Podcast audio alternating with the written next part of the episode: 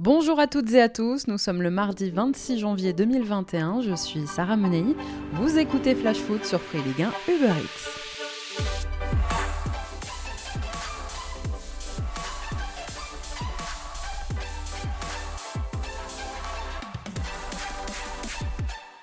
Aussitôt parti, déjà rebondi. Et si Thomas Tuchel débarquait à Londres, à Chelsea exactement, alors c'est pas encore officiel, mais c'est la rumeur qui tourne en ce moment outre-Manche. Depuis le licenciement hier matin de Frank Lampard, l'ancien coach du Paris Saint-Germain serait en pôle pour lui succéder sur le banc des Blues, et ce, dès les prochains jours. Thomas Tuchel devrait arriver à Londres dans la journée, à peine plus d'un mois après son départ du PSG, donc il devrait rebondir dans un club prestigieux qui plus est. Et ce que je peux vous dire, c'est qu'en Angleterre aujourd'hui, on est extrêmement enthousiaste à l'idée l'entraîneur allemand arrive en première ligue. Fort de son expérience dans un vestiaire de star à Paris, Tuchel pourrait débarquer là encore dans un vestiaire prestigieux, mais un vestiaire jeune aussi, peut-être plus facile à gérer au quotidien. Et puisqu'il faut dire que la diplomatie à Paris n'était pas vraiment son fort, reste à savoir si à Londres l'Allemand gagnera les cœurs et comment surtout il s'entendra avec sa hiérarchie et directement avec Roman Abramovich, le réputé dur en affaires propriétaire des Blues. Côté terrain, maintenant Thomas Tuchel à Chelsea va retrouver notamment Thiago Silva. Et tant qu'il ne fait pas jouer Mason Mount en charnière ou Olivier Giroud en 10, nous, ça nous va. Oh, en tout cas, pour Thomas Tuchel, c'est une très bonne nouvelle puisque ça lui aura permis de rebondir très rapidement dans un top club. Vous aussi, vous le sentez venir, le PSG de Chelsea en quart de finale de Ligue des Champions Allez, c'est parti pour notre tour des clubs.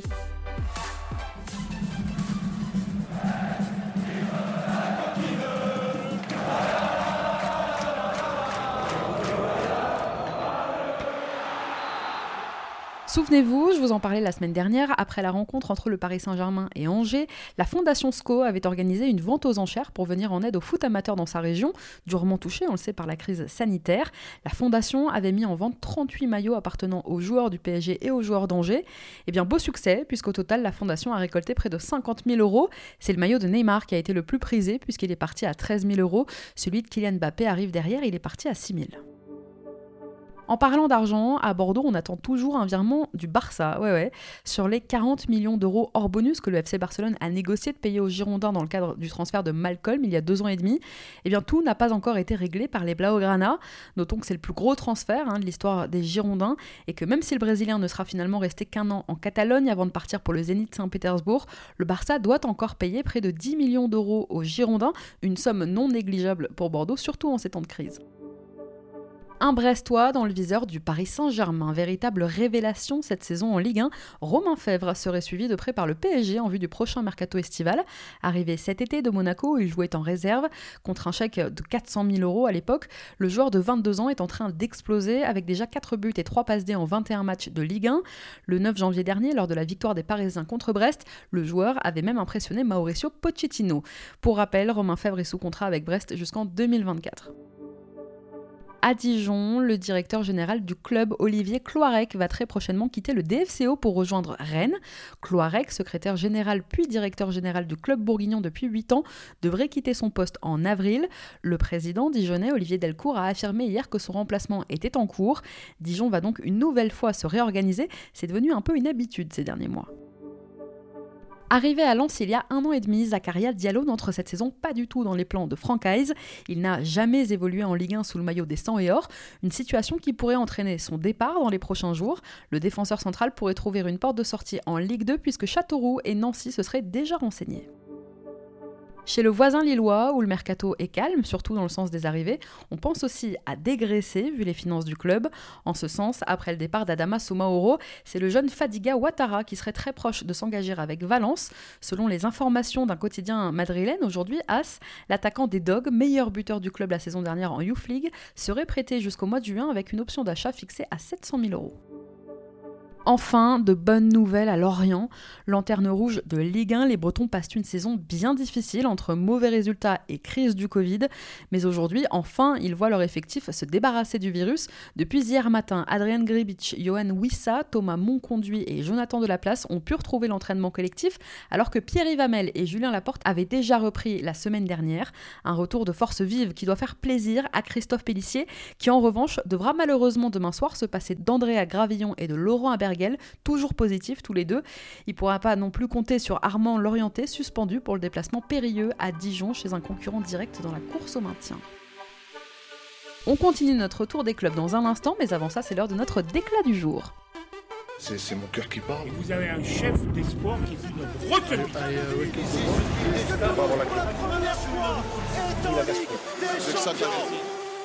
Et si Karim Benzema revenait un jour à Lyon dans son club de cœur, son club formateur? Cette idée fait bien sûr rêver les Lyonnais. C'est son ancien agent historique resté très proche de lui, Karim Jaziri, qui a ouvert la porte hier à un possible retour de l'attaquant madrilène à l'OL. Invité dans un podcast de supporters lyonnais, Jaziri a affirmé en direct sur Twitch que l'attaquant du Real Madrid pense eh bien, très souvent à Lyon. Bah ouais, ouais, je, pense oui, il en, a, il en a envie. Il en a vraiment envie. Et c'est pas d'aujourd'hui, et je peux vous dire qu'il m'en parle régulièrement. Il, il, suit tous les matchs de l'OL. Bon, bah, il est attaché à sa ville, il vient régulièrement.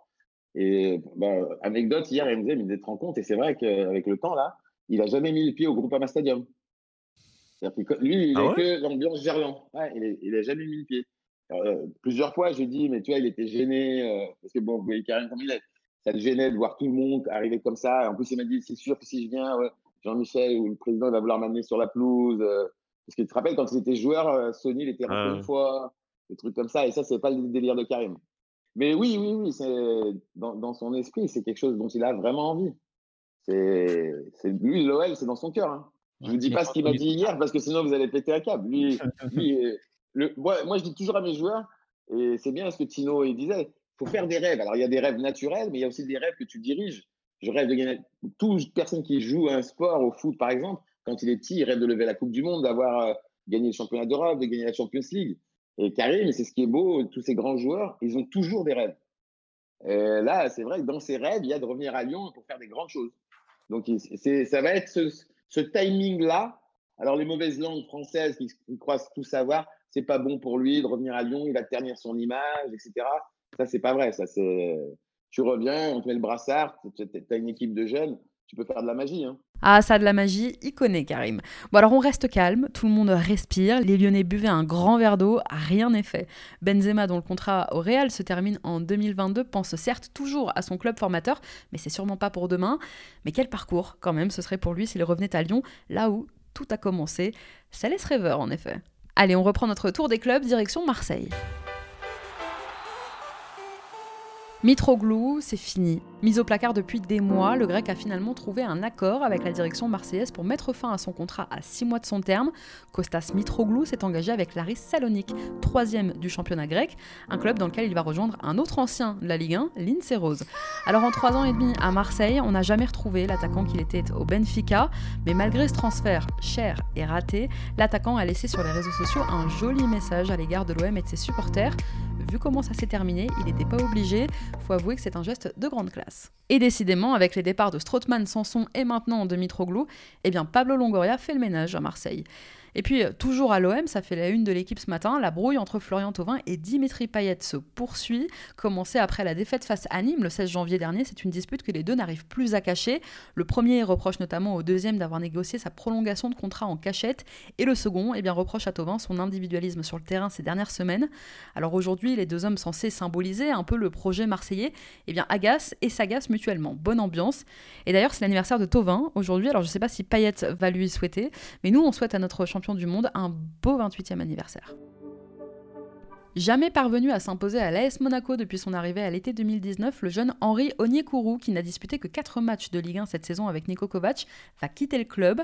L'international nigérian part jusqu'en fin de saison à Galatasaray sous la forme d'un prêt payant estimé à 650 000 euros avec une option d'achat fixée à 4,3 millions d'euros. Le joueur de 23 ans retrouve un club où il a déjà évolué en 2018-2019, puis ensuite une nouvelle fois pendant 6 mois début 2020, déjà à l'époque sous la forme d'un prêt. Alors que la campagne de vaccination contre le Covid a commencé en France depuis un peu plus de deux semaines maintenant, Montpellier a proposé son centre d'entraînement de Gramont à l'Agence régionale de santé pour en faire un centre de vaccination. Selon Laurent Nicolin, les autorités sanitaires doivent revenir vers le MHSC en cas de besoin. Bravo, très belle initiative. Une rentrée d'argent importante pour l'OGC Nice. La société Allianz a officialisé aujourd'hui la prolongation de son contrat de naming du stade des Aiglons. Déjà partenaire depuis 9 ans, l'assureur et la société qui gère le stade ont re-signé pour 9 ans encore. En termes financiers, ce contrat serait similaire au précédent et devrait donc rapporter à peu près 1,8 million d'euros annuels au gym. Transition parfaite pour passer à notre rubrique business.